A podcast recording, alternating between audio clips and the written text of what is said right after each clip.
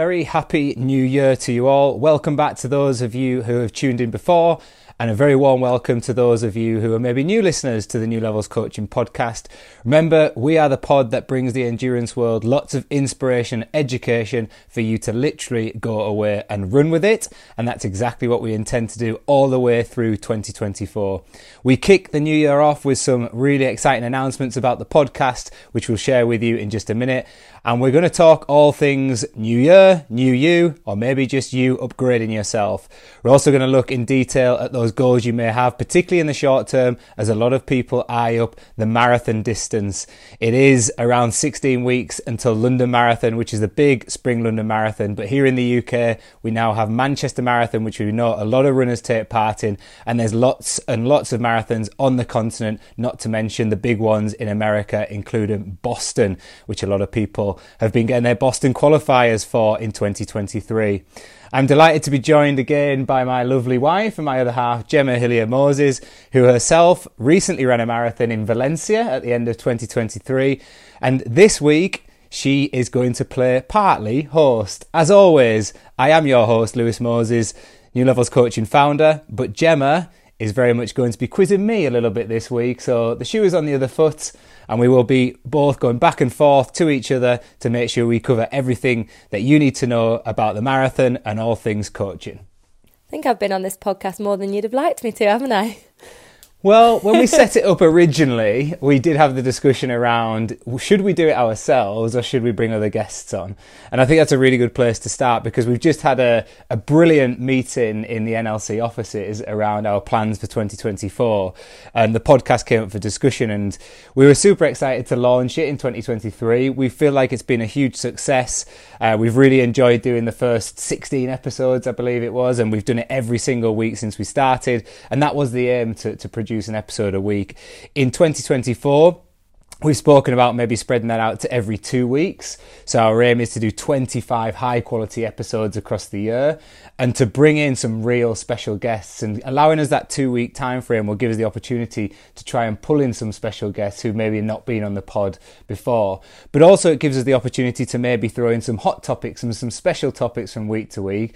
But it also gives Gemma the opportunity to keep nipping in when she wants to in between those two weekly episodes to make sure that she gets her hit of the new Levels Coaching podcast as much as our listeners do. Well, we are, we are also in a very special studio today, so we lo- we don't have the studio in the office because the team are on annual leave, which is lovely for them. But we are just sat with a cup of tea in our lounge, so we do take the the studio elsewhere. And this week it is in the Hillier Moses household yeah, it's uh, one of those situations where every negative has a positive. So we couldn't do this in the studio. Like Mind Media team are off for the new year. Uh, I was speaking to Paul just the other day. They're back in the office next week. We're actually away skiing next week as well. So um, it quite it ties in quite nicely the fact that we won't be doing a podcast episode next week, uh, but we will be back in the studio in two weeks' time. And rest assured, all our podcast episodes will come live from the studio. So the audio audio quality might be down a little bit. That is the negative for this week. But the positive is I'm in my slippers and I've got a brew in my hand, and we're at home, as you say, with a Christmas tree light still on, which are going to come down later in the week, uh, having reflected on a brilliant 2023 and ready to go into 2024. And because we don't have filming for this one, we are currently opposite sides of the sofa, speaking to each other, looking very comfy and relaxed and ready to talk all things running. Yes, apologies to our viewers on YouTube that you don't get to see our ugly mugs for this week. Um, but we thought it was better to keep the sound quality uh, and to make sure that we deliver the best possible podcast to our listeners. So we have gone with an image, a holding slide over the podcast for our YouTube viewers, but hopefully you still enjoy the episode because, as people always tell me, I have a face for radio. So it's fitting that uh, you only have an image of us and you don't have to put up with us for a whole episode on your screens. Um, so before we kick on, Gemma, before we go into kind of the marathon and maybe look at our goals as well for 2024, because I think it's a really important part to cover. Um, what have you been up to? You know how was how was christmas and the festive period for you? I knew you were going to ask that question. I cannot remember what i did yesterday let alone two weeks ago. I don't know if anybody else is the same but yeah the last two weeks have just flown by and now we're back into work mode. It feels like it was a distant memory but had a great Christmas. Was up north in the Midlands, in Derbyshire, so lots of travel, lots of seeing people and being around family, which is always amazing. I always enjoy that time. And yeah, just keeping the running going through Christmas. So and then off to off to ski on Saturday. So yeah, I've had a had a great Christmas. I spent the last week with major DOMs in my quads after some hilly hill sessions and um, a hilly long run in Derbyshire. So that's been interesting. But yeah, how about you, Lewis?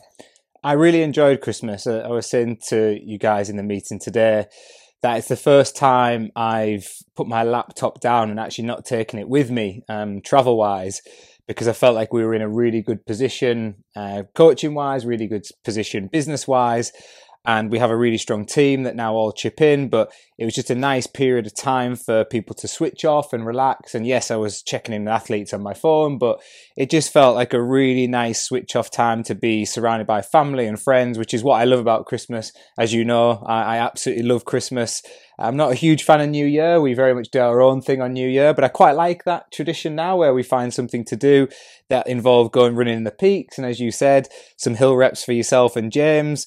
Um, hills are very much your super strength. I think it stems from the name Hillier. I think that's that's what I'm going to go for anyway.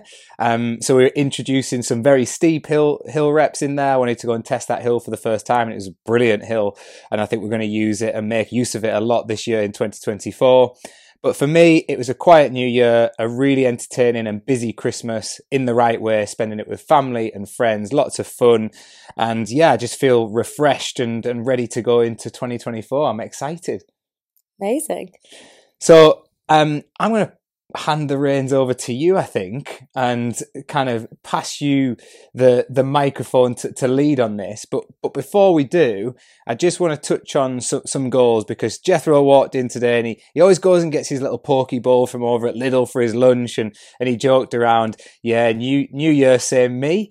You know, everyone's go, coming out with a new year, new me phrase. We touched on that before Christmas. And I'm not a big fan of that because I believe you should always be working on yourself and upgrading. Uh, so I try to put things in place before the new year. But naturally, we do like to set ourselves goals. And it's been a day for us in the office today looking at our business goals. And I spent some time yesterday in one of my sessions looking at my coaching goals and self development goals as well. So that's been really useful for me. Um, but what about you, Gemma? Have you been thinking about your goals for 2024? And have you set any kind of personal goals, any coaching goals, any running goals that you'd be happy to share? That's such a big question. Um, I think we touched on this on the last podcast, though, around goals, and I spoke quite in detail. So listen back to that one to see my goals in detail. I think, like I said on the previous episode, I do prefer to start them before the new year, so before like the 1st of um, January, because I feel like it, 1st of January puts a lot of pressure to get those goals that you haven't necessarily felt time, you haven't necessarily put the time in to think about them. So I kind of start the process earlier, but I don't think there's anything wrong with starting them now because it's sometimes at end of calendar year is a good point, and we've done done a little bit with the business, but next year we know we need to start that a little bit earlier as well. So you can make some reflections as well. But I think um, some of my, my running goals was around trail running and, you know, some process goals around technical side of things. Um, work goals is around learning new areas of the business and developing in that side of things. Um, and personal goals really, um, for me, I don't really know what they are actually. so I know I haven't got the personal goals. This is the thing, like yeah. when, when somebody asks about, you know, these personal goals and business goals and coaching goals and running goals, it's quite often we don't actually sit down and think about them. And, and I've been quite lucky this year whereby, or not lucky, I guess I've put myself in these situations where I've really forced myself to think about these. And it definitely hasn't made, made a difference. So coming into the new year, and we did speak about it in a previous podcast, so we won't, we won't dwell on this too much. But there was one thing I wanted to share with our listeners was we spoke a lot about goals and not setting them on January 1st. But when I had a session yesterday uh, and we were speaking about goals, um, the person in question challenged me and, and she said, well, you know, you, one of your values is around self development and always learning. So rather than looking at it as, you know, you're setting a goal on January the 3rd, the day it was, why not let's look at this? Well, where would you like to be on January the 3rd in 2025? So let's not look, just look at the short term. How would you like to develop as a person, and where would you like to be in that that time frame. And that just really resonated with me because I got it got me thinking about okay, yeah, I don't want to stand still. I do want to develop. I do want to go places. Where do I want to be in in one year's time? And that just made things very clear for me. So when people are thinking about things, new year, new me, dry January, run every day in January, maybe don't just think of January. Think of the long term. So what what's the long term goal for you? Why are you doing it? What's the purpose behind it? And then backtrack and how does that start in January? I think what also from what the question you asked me there and then when I started talking, some of it as well is like I shouldn't feel pressured or the need to have goals in work, life, business, everything. Because that's a lot of goals. And sometimes it's okay to just pick one goal. Like I felt like I had to come up with more goals there, whereas running and work are life, personal goals as well. So I think sometimes it's going, if you try and do 10 goals, big goals for the year, are you really going to achieve them all? Or is it better just focus on one and do that one very well? Because I think that whole, what we talk about, about the dials in life, turning them up and down depending on what you're focusing on. If you have 10 goals, how are you going to balance that and man- manage that? And you also might have a family, you might have lots going on in your life. So you may just want to choose one personal goal that works for you. And by the end of the year, you've really worked towards that and achieved that. And that's really, really good. Like having that one goal to focus on. You don't necessarily need five different goals in four different areas of your life. It's definitely a, you know, quality over quantity. Mm. I'd say hmm. focus on the quality of the goal. I think for me personally, what I respond better to is, you know, the business goals, we have quite a few, and I see those as collective goals as a team.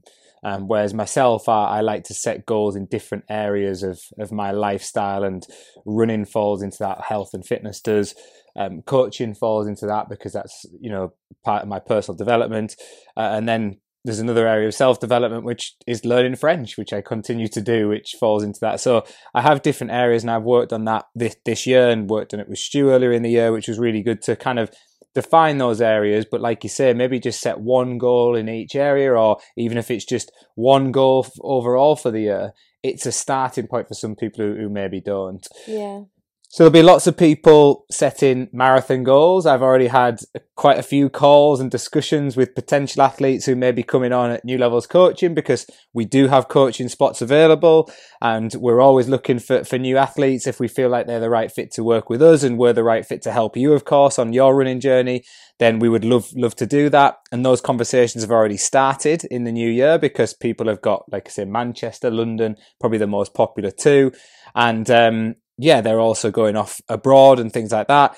So people are setting those marathon goals, and I know you wanted to touch on the marathon specifically this week. Yeah, just one thing on that point. If people are interested in coaching, how do they get in touch with us to have a call to be able to talk about their training and their goals and what they want to achieve?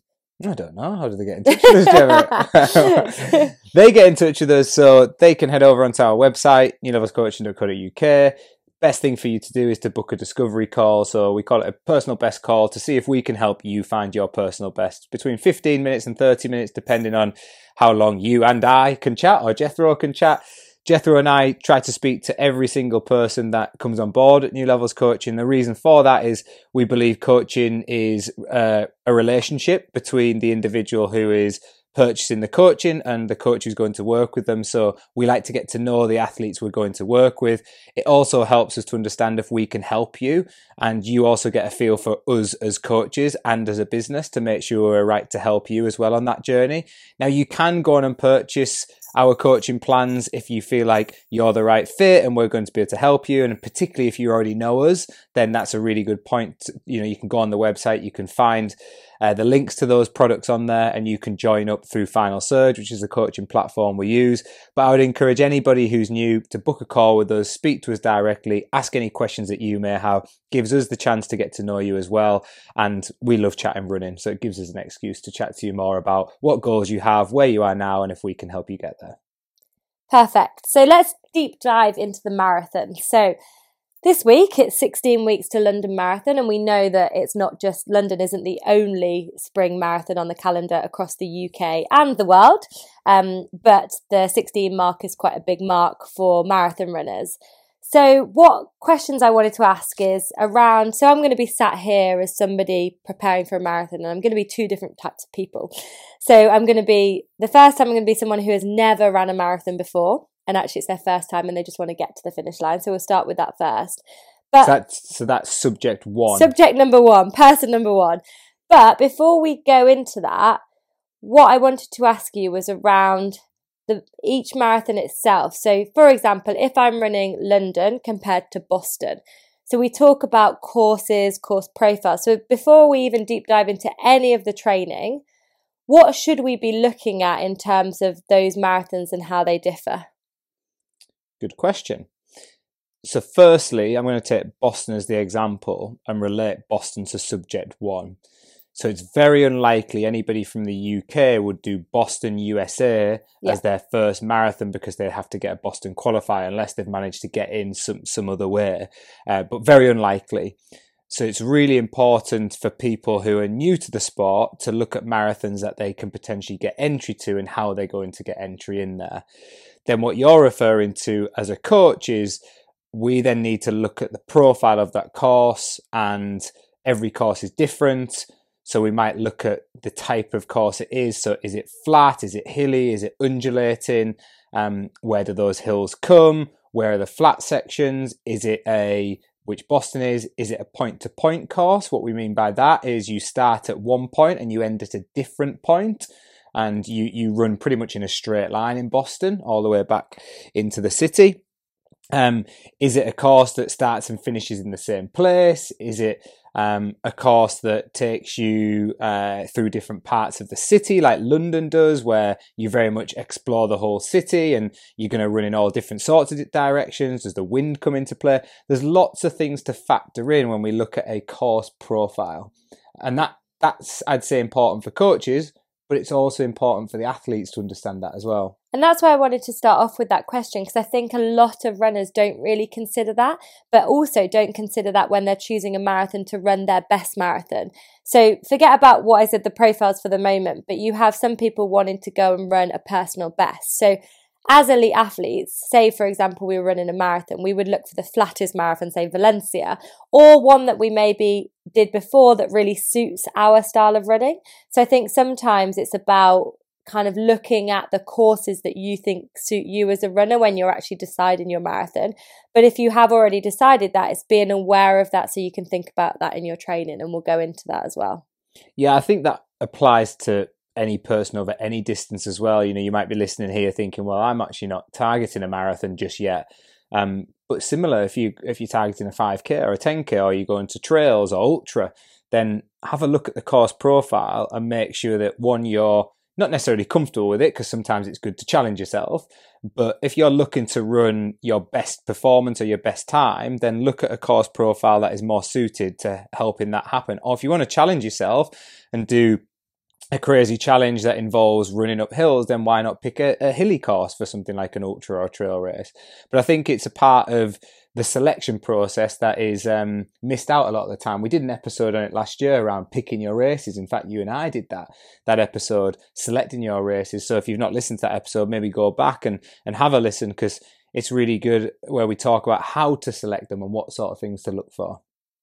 Brilliant. So let's go into it's my first marathon. I've not done a marathon before. I'm running, let's choose London as, as an example. What things do I need to start considering now? So, where I am in my training block, I'm 16 weeks to go.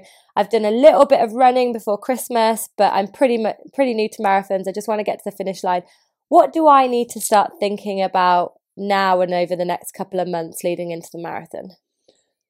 So you've got obviously there's so much to think about. The yeah. first thing I'm going to say to people who are going to run London Marathon is um, a lot of people get overwhelmed by London because of the sheer size of it.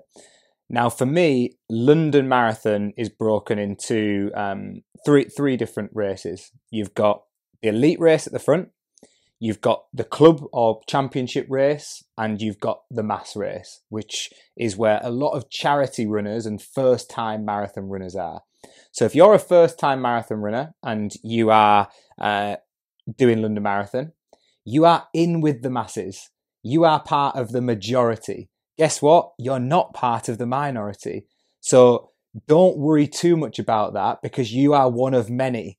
So a lot of people think, oh, you know, I'm going to be out of my depth. I'm doing London Marathon. So many people are going to do it. Well, there's a lot of people in the same position as you. So don't feel like you're out of your depth and you're in this big elite race where it's an elite only race. It's absolutely not. It's about the occasion. It's a big celebration London Marathon, and it is absolutely fantastic. The noise is incredible, and it's it's a brilliant marathon. People, a lot of people around the world say it's the best marathon to be part of. So you've picked a good one, but you've got to start your planning, your preparation from right now. Now, I'm going to pick somebody. I'm assuming this person has not trained before. Yeah. So they're they're picking up training for the first time as of January. Yeah.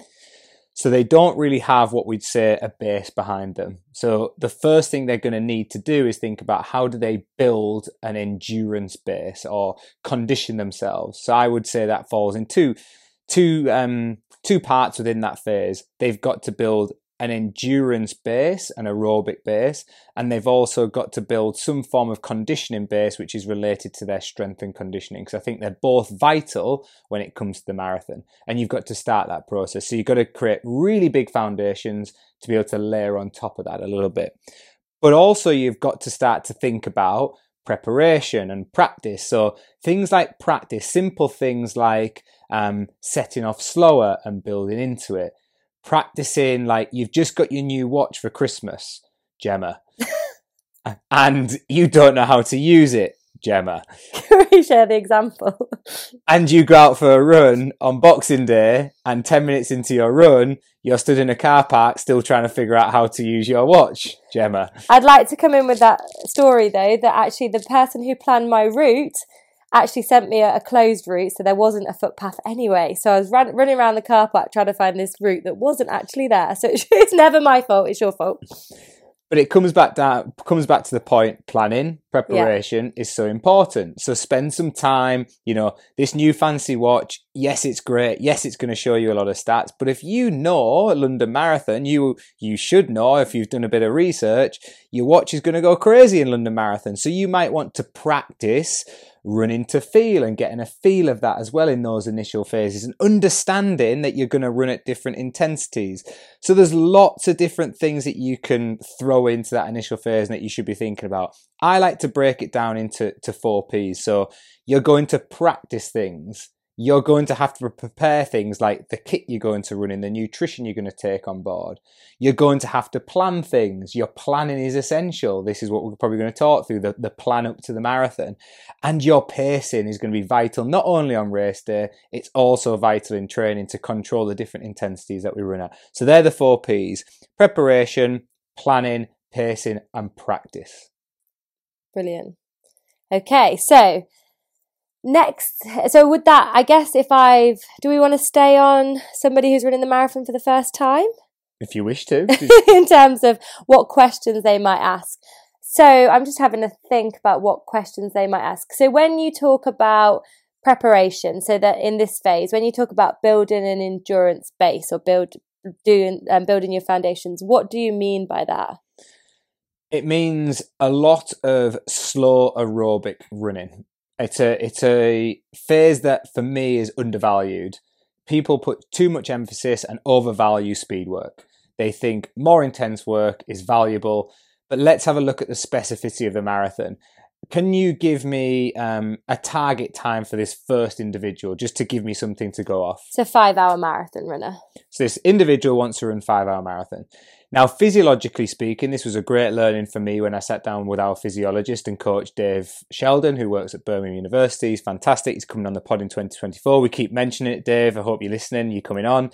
Um, Dave spoke to me about the physiology behind running and being out for five hours is the equivalent of being out for an ultra. You're doing an ultra because physiologically speaking, the intensity we can hold for five hours is very different to the intensity somebody at the front end of the marathon can hold for two hours. To you know, that's the men's men's world record is now two hours and one minute. Kelvin Kiptum. So physiologically speaking, you're training for an ultra, and the intensity you can maintain for five hours is low aerobic intensity. It's slow running. So the majority of your training should be done in that zone because that's specific to the event you're going to do. Now, I'm not saying you shouldn't do faster work because you should do that and you should develop that as well. But people overemphasize the importance of speed work and they undervalue the importance of those slow, long runs and just slow, easy runs. And I think the problem is, so say we look at um, your foundations and you're building your endurance base as the bottom of your house, you're building your foundations if you are new to running marathons and you go straight in with your speed work, say you go to a club during the week and all you're doing is speed work and very little at the bottom, your house is basically going to topple down. And that's going to be a problem for you, injury and fatigue wise, leading into the marathon because you just won't have those foundations. So you've got nothing to layer on top, have you? You haven't because the importance of that aerobic work and that endurance work is that there's, there's loads, there's multiple benefits, but I'm just going to go top end here, like the biggest ones for me as a coach, what I'm looking for.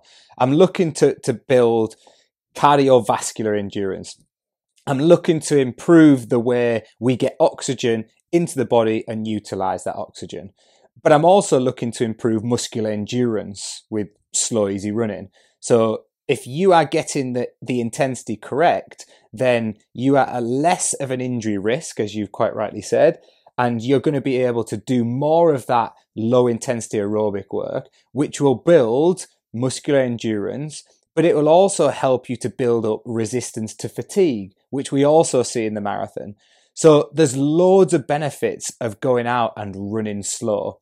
It's also less impact as well. So speed work again higher risk because higher impact. So collectively, there's all these benefits, but people go, I just want to do the the the kind of the what, what would I describe it sexy as? Sexy stuff. Yeah, the sexy, the snazzy stuff. I want to just get my teeth into it because a lot of the time it's easier to go out and do that. Sometimes hard, and people find it hard to slow down. I was having a conversation with somebody yesterday. Said it's really hard to slow down. It is, yeah, it is, but it's a skill. And guess what? You're going to have to do it on a marathon day because the majority of people go out too fast. Definitely, yeah. And we can touch about talk about pacing.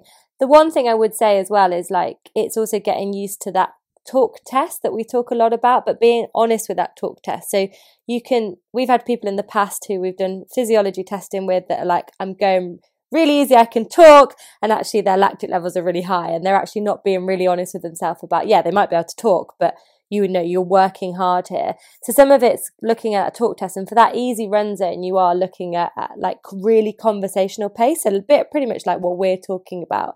And then if we look at that RPE scale, so that rate of perceived exertion, we're looking at really low on that scale, like a three to four. And then you want to be able to distinguish between what that feels like and then what kind of interval session but and tempo session feels like. But you do need to have an element of being honest with yourself around how that feels but if you can really, like as coaches, we really want to help people to learn to run to feel because it can be a really useful tool, especially in the marathon where, you know, I've run London and my watch has been completely off. So, like, I can't rely on pace on the watch. I just need to be able to rely on how I feel and what that feels like during the race. Yeah, and let's add a bit of context there to the RPE scale. So we're talking about a scale between naught and 10, naught being sitting on the couch, which is what we're doing now, where you're not using much energy at all. 10 being max effort, you're putting everything into some form of physical activity. And we're saying easy running and recovery running is somewhere down two, three, four out of 10. It's right down the bottom of that scale. And most people struggle to operate in that area because they're going too fast.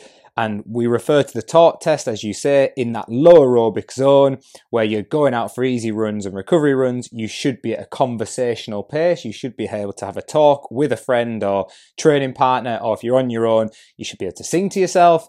Um, but most people confuse that with I should be able to talk. Well, if I'm being honest, like myself, I would be able to talk if I'm on a steady run. I'd be able to talk if I'm on a tempo run, which is up at six, seven, eight out of 10. But conversational, like you will vouch for me here, Gemma.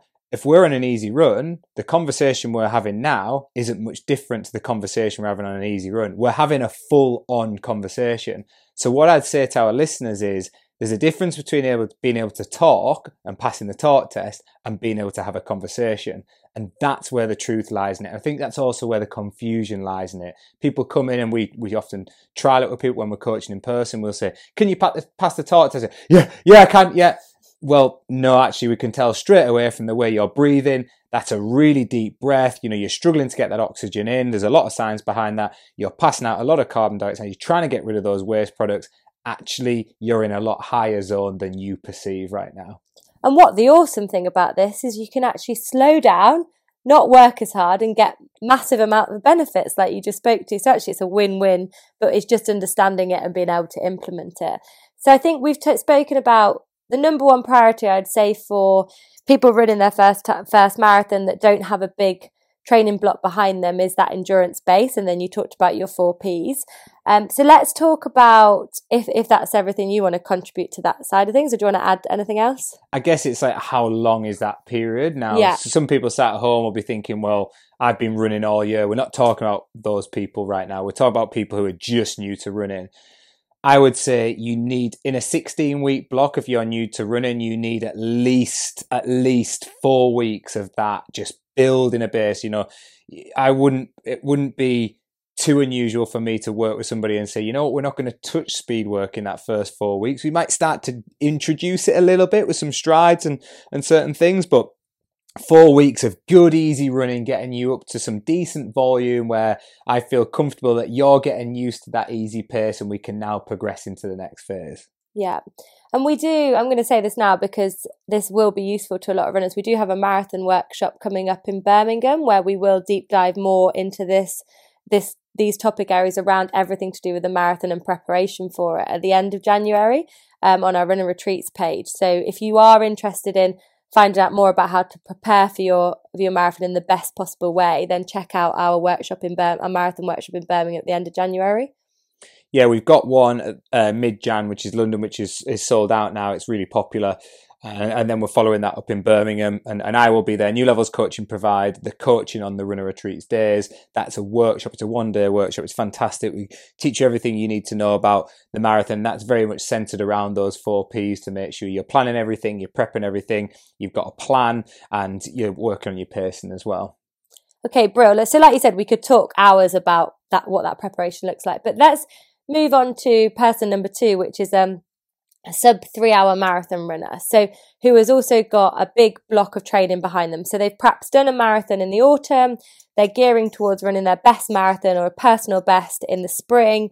Um, they've already done a training block. They've got a good base and foundation behind them. What can they start thinking about moving forward to the marathon?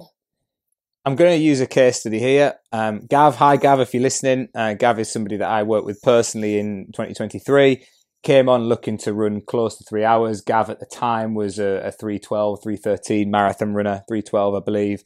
Um, he actually had London Marathon and then Valencia Marathon. So the first thing I'd say is um, be realistic about your targets. Um, if you're trying to run a sub three, like where you coming from.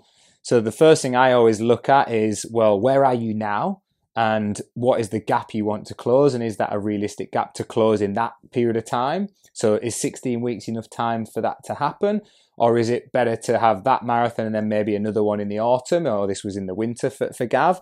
Um, Gav went 305 in London and then he went sub three in Valencia, 258. So he took like 14 minutes or so off in total off that marathon PB, which is brilliant. The first thing we did, and Gav's written a brilliant, um, well, it wasn't even a, a, blog, it was like a reflection that he sent to us both, which almost brought me to tears reading it. It was, it was lovely to read. And um, he, he even vouches for this. We slowed his easy runs down to nine minute miles. So here's an example for you if you're listening. Gav averaged in Valencia sort of six, it just inside 650 miling for the marathon he was running nine minute miles on his easy days. Eventually got a little bit quicker, but nine minute miles, just, just let that sink in a little bit. Um, so we slowed them down in order to get better quality from some of his sessions and to, to improve his tempo running. Um, what we needed to look at specifically was that Gav had been training before, so he had a bit of a base, which was great but he needed to be more conditioned. He wasn't doing any strength and conditioning. We added in legs, bums, and tums, which he does with you on a, on a Monday on the live sessions at NLC. He said he was feeling the benefit of those straight away. He came to the running technique workshop in Loughborough, if you remember, in January. We had a look at his running drills. We had a look at some basic strength work that we feel that we could add in. We slowed his easy runs down and we came up with a realistic plan to say, right, in this first phase, we're going to focus on this. These are the things we're going to get right. We're going to get these right first, and then we're going to progress.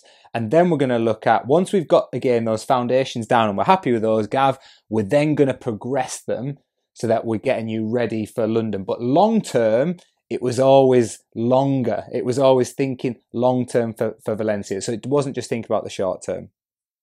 Yeah, really, really interesting. And I guess it's a yeah, like you say, one of the key learnings is to slow slow the runs down. And then what did you look at in terms of so when we talk about layering, so somebody's got a base, what did you layer into that training on top of that, like developing that aerobic base? So you've got the strength and conditioning side of things and the stretch and mobility, which I know Gav really benefited from as well to look after his body.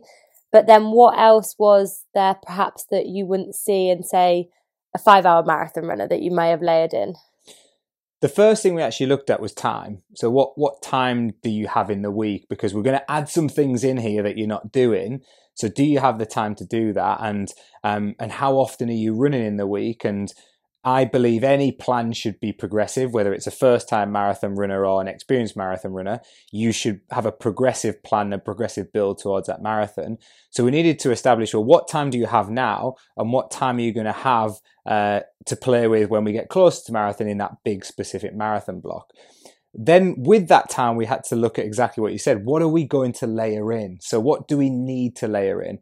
For Gav, it was it was slowing down those easy runs, so allowing himself the time to do those easy runs, but also looking at it, how do we then add in the quality sessions that we feel like we need? So we were adding quality sessions in around his work. So it was well, he could use he could use the treadmill at work, for example. He might be able to get to the track to do a quality session, but we wanted to keep that quality in there so we could make the most of it.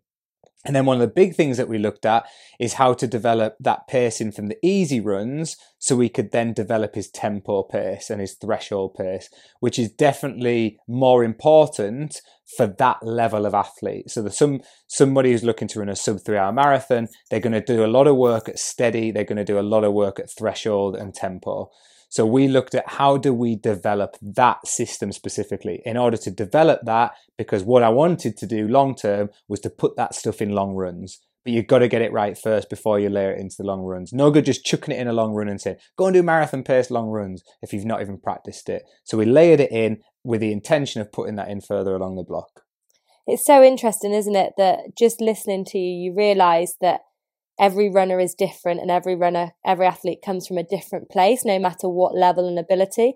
And actually that it's not just a training plan it's way more than that because all of the different factors around someone's life have to be considered when putting a training training plan together and also changed and monitored as you go.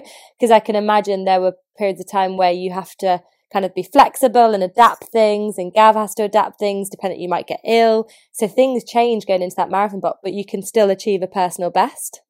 You've always got to be flexible with the plan. You've got to be willing to switch things up. This is why I'm so passionate about coaching and why I was so passionate about setting up NLC because I believe coaching should be accessible to anyone because I believe it's so valuable. Now, I know that not everybody wants a coach and not everybody maybe can afford a coach, their own personal coach we're, we're working with RunThrough currently to try and create different types of plans where people can access plans, which also gives them access to coaching, which is fantastic. We're always looking at ways in which we can develop as a company. But the reason I'm so passionate about it, because I'm sat here talking now, thinking, just have a think about how much thought and time goes into mm. this one plan. Now, you as a runner have to do this yourself and you probably don't have the foggiest idea of how to do it because you've never done it yourself before. You've not had to go through that coaching journey, that learning journey. We've got the experience of doing it. I think all our coaching team have combined experience of over 200 years of coaching, like combined, which is incredible. So we collectively pull that knowledge together and we plan this for people. And I sometimes stand on the marathon sideline and think it's quite impressive how people get themselves there and get themselves round a marathon with no clue of how to plan their training. They just wing it. But what I will say is the majority, not everyone, the majority of people who come on board with coaching support get success. Not because we're awesome coaches, which our coaching team is awesome. It's because all of a sudden they have structure. they have accountability, they have headspace to do the training, but they're getting the right coaching. A lot of the time, coaching isn't rocket science, but it does take time. It's trial and error. And we've made a lot of mistakes to then put right so we know what works. But as you say, it's very, very individual. And that's what it comes down to working with individuals to find out what's right for them to get them the right results on the day. Yeah, absolutely. And I think sticking with the kind of um, sub three hour marathon runner, it's also very easy So, like social media articles, blogs. It's very easy for that runner to look and read around what the elite athletes are doing, special blocks, Canova's way of training. And actually, like, this is when you realize you can just absorb all of that and be leading yourself, like start doing those special block trainings into marathons, all this stuff that your body can't really cope for. And it's going to end up in disaster, but it's because you read that that's what the elites do. Whereas they're, you know, they're used to the mileage. They're used to that um, sort of way of training. They have recovery. They have, they're full-time athletes. So you can see why, again, just to kind of um, highlight your point, how important it is to have that sensible guidance because you could jump into a lot of training that's not right for you if you if you don't have somebody to give you that advice. Especially with social media because you can go on social media and you can pick up like one session here some advice there. Um, you can go and look at like you say marathon special blocks marathon specific sessions and think right i'll take that i'll take that. And naturally what we do is we pick the best bits and we miss out the simple stuff. And again, back to that point of the sexy stuff, you only usually see the sexy stuff on social mm. media. You don't see the basics. You don't see people documenting how well they've slept. You don't see people putting their feet up on the sofa, relaxing. Not often. You see the hard work, the, the sexy sessions, the big tempos, the big long runs, you know. So I think it's really important. It's a really important point you make to not get caught up in what everybody else is doing with this Strava culture now where you can compare yourself to everybody also, if it's your first marathon, you might be doing that with like friends or other people, and they might think, oh, well, so and so I'm doing it with is doing this, so I'm going to do that as well. Like they might be at a different point to you, they might have run a marathon before. Like it's really important to recognize that it's your journey and that we're all going to have different training needs. The time, the lifestyle all has to be factored in. So it's a it's about finding the right balance for you um, and not really trying to overdo it because part, I think one of the biggest challenges for me as a coach and seeing it from the athlete's perspective is the challenge is getting to the marathon start line fit, healthy, in a position to go out there and give it your all. So many people fall at the first hurdle and don't actually get there because they overdo it or they didn't know what they were doing and they undertrain and they they then frightened of actually having a go at the marathon. So I think it's really, really important to make sure you try and enjoy the process, get yourself to that start line, give yourself a chance, and make sure you're as prepared as you can be to run your best marathon. So, before we wrap this podcast up and this episode, I want to ask you we will, because we will come back to this. So, in future weeks leading into the marathon, we've still got 16 weeks to London, um, you know, similar to Manchester. But what I want to talk about, because I think it's important to get into marathon runners' heads now is around pacing and that negative split and also learning to do that in training. Can you talk us uh, like can you talk about why that's important in the marathon and where people go wrong? There's a really good episode pre-Christmas that I did with Sonia Samuels, who ran really well in uh, Valencia. Who's Sonia's one of our coaches at NLC. She had a brilliant race in, in Valencia. I think she ran a second fastest ever marathon. And we spoke a little bit about pacing on that episode. Now, I'd encourage anybody to go back and listen to that episode too, because Sonia spoke about the more specific training for the marathon as you get closer to the marathon. Because at that point in time, we were like a week or two out from Valencia. Um, but she also spoke about pacing and how she'd learned what's usually right for her in terms of pacing. Now, for the elites, what we know is that the majority of the world records that have been set over the past, well, decade, if not longer, the majority of those world records, if not all of them, have been run as a negative split. Now, what I take from that, from a coaching point of view, is that that's the best way to run a marathon. Because if people are constantly running world records that way, then that is the best way to run that distance. In the same way, if we flip it on its head, they once analysed how the world records were ran for an 800 metres, and it's the opposite.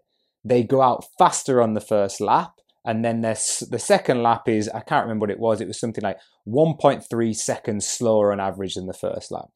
So again, from a coaching point of view, we would look at that and go, okay, well, we're not looking to negative split an 800 because we know that that's not statistically how you run that event in the best way. But then, what's really interesting in the marathon, if you delve deeper, it's one of the few events where you get a lot of stats from the masses because the, a lot of the stats from the big race organizers do come from the mass race. And you see a trend. And the trend is the majority of the field slow down massively. And people refer to it as hitting the wall. Now, I refer to it as piss poor pacing or underfueling. Let's just put it bluntly. That's exactly what it is. People get their pacing right or they don't fuel adequately. And they're usually, well, they are linked as well. If you run too hard, you're going to burn fuel quicker, you're going to run out of fuel. So it comes back to preparation, planning, pacing, and practicing all those things in training. But if you go off too fast, I use the analogy a lot, is people think they're banking the time. Oh, I'm going to bank the time. I'm going to get ahead of schedule. Like, great, I'll be ahead of schedule. I have loads of time in the bank so I can slow down. Like, it's the worst strategy you can take into a marathon. The reason for that, you've got to you got to look at it slightly differently. What you're doing is you're borrowing time and you're going to pay that time back with interest because if you go above that red line, if you borrow too much, if you go into that overdraft, then the only way that you can potentially finish the marathon is to slow down or to stop to try and recover. And that is not what you want to do in a marathon. But also, if you're going faster, you're putting more, again, strain through the joints and the muscles. Muscle fatigue is greater potential to cramp and all those sort of things that we also see. So you've got to view it slightly differently. And the majority of people who we coach who run a negative split, which means you run a faster second half than the first half, all come back with the same saying, Oh my God, I thoroughly enjoyed that. Why has nobody told me to run a marathon like that before? Because you're passing people, you're enjoying the experience. Yes, it still gets hard. We're not saying it doesn't, but it tends to get hard in that like last 10k when you're really racing. But there is a saying, and I believe it to be true, and it's it's so relevant to everybody who runs the, the marathon distance. The marathon starts at 20 miles. Halfway point is is not halfway, it's 20 miles. Get through that 20 miles feeling like you're still in control, not feeling good. I don't think you necessarily feel good, but you feel in control and you can then start to race. If you're not feeling in control by halfway, your marathon's done. And still at 20 miles, you've got six miles left to go. So if you're hanging or you're done at 20, you're screwed. you're not getting quick to that finish line. And let's put that in perspective for the two subjects who we've we've spoken about. So for for Gav in um, Valencia, we were looking at around about, uh, I believe, 23 minutes every 5k, somewhere around there. I can't remember the exact numbers. What were we looking for for you every 5k? Can you remember the oh, splits oh that we gave you? Now you're asking me.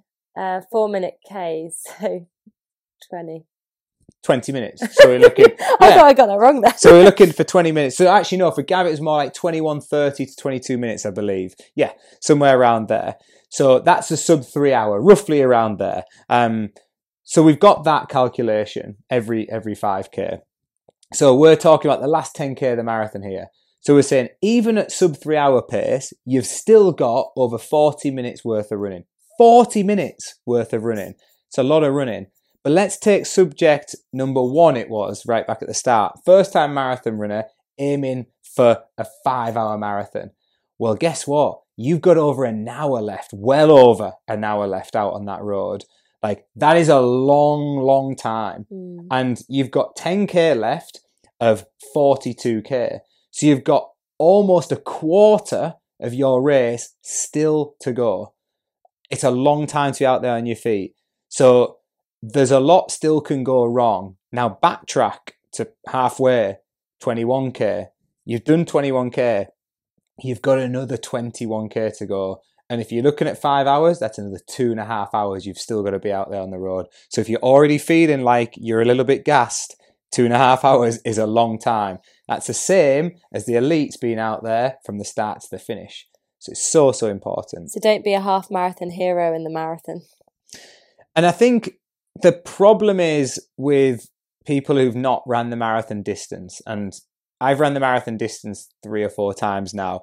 Um, I've done it once on the road in COVID. I've done it once in an actual marathon in, in Manchester when I was pacing. I've done it a trail marathon as well at the, the peaks, and I've done it again in training on the trails when it wasn't an official race. So two official, one trail, one road, two, two in training.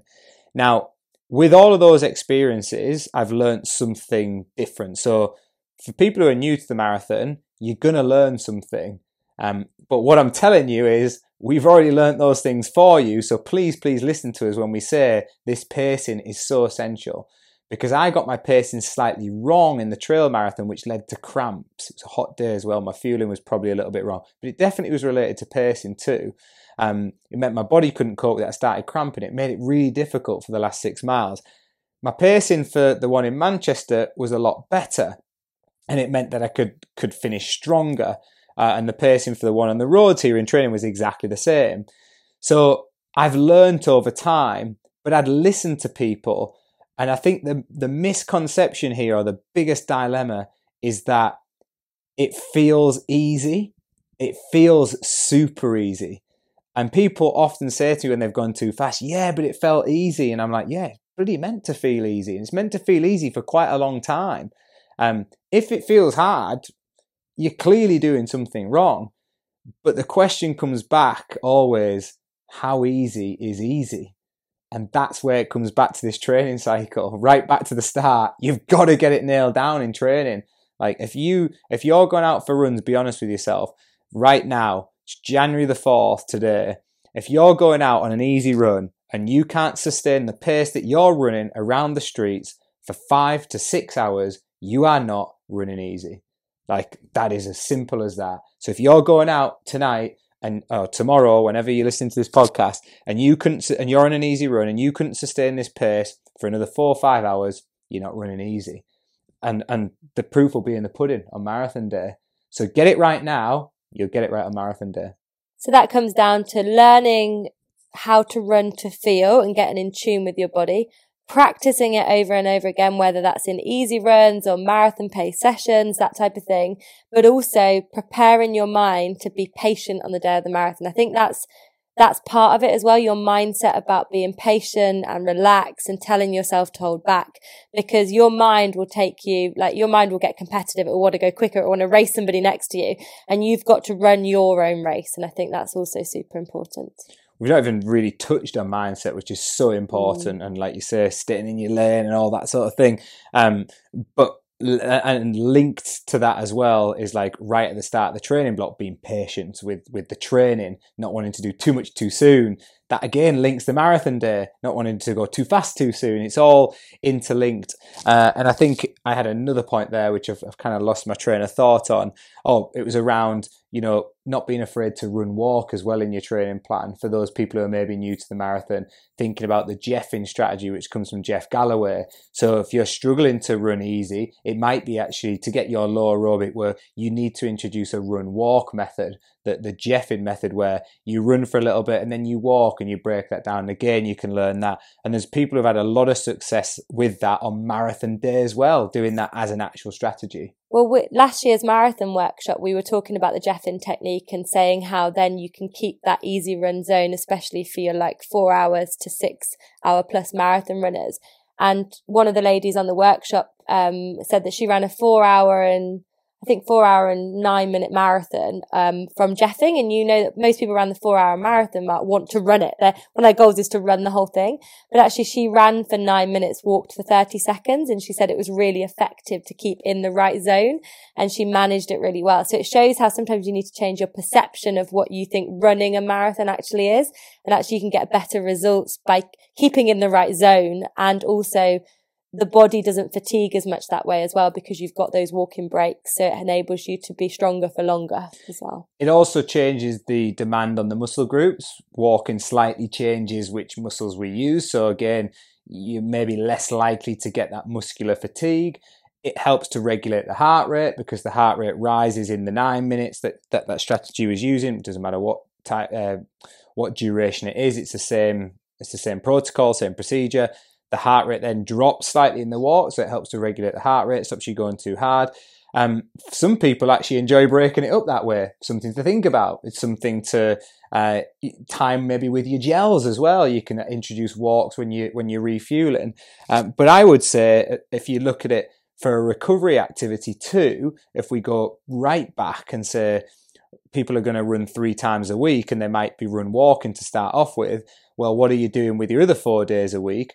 Well, maybe on a recovery day, you could be going out for a walk, which is another low intensity aerobic activity that people underestimate.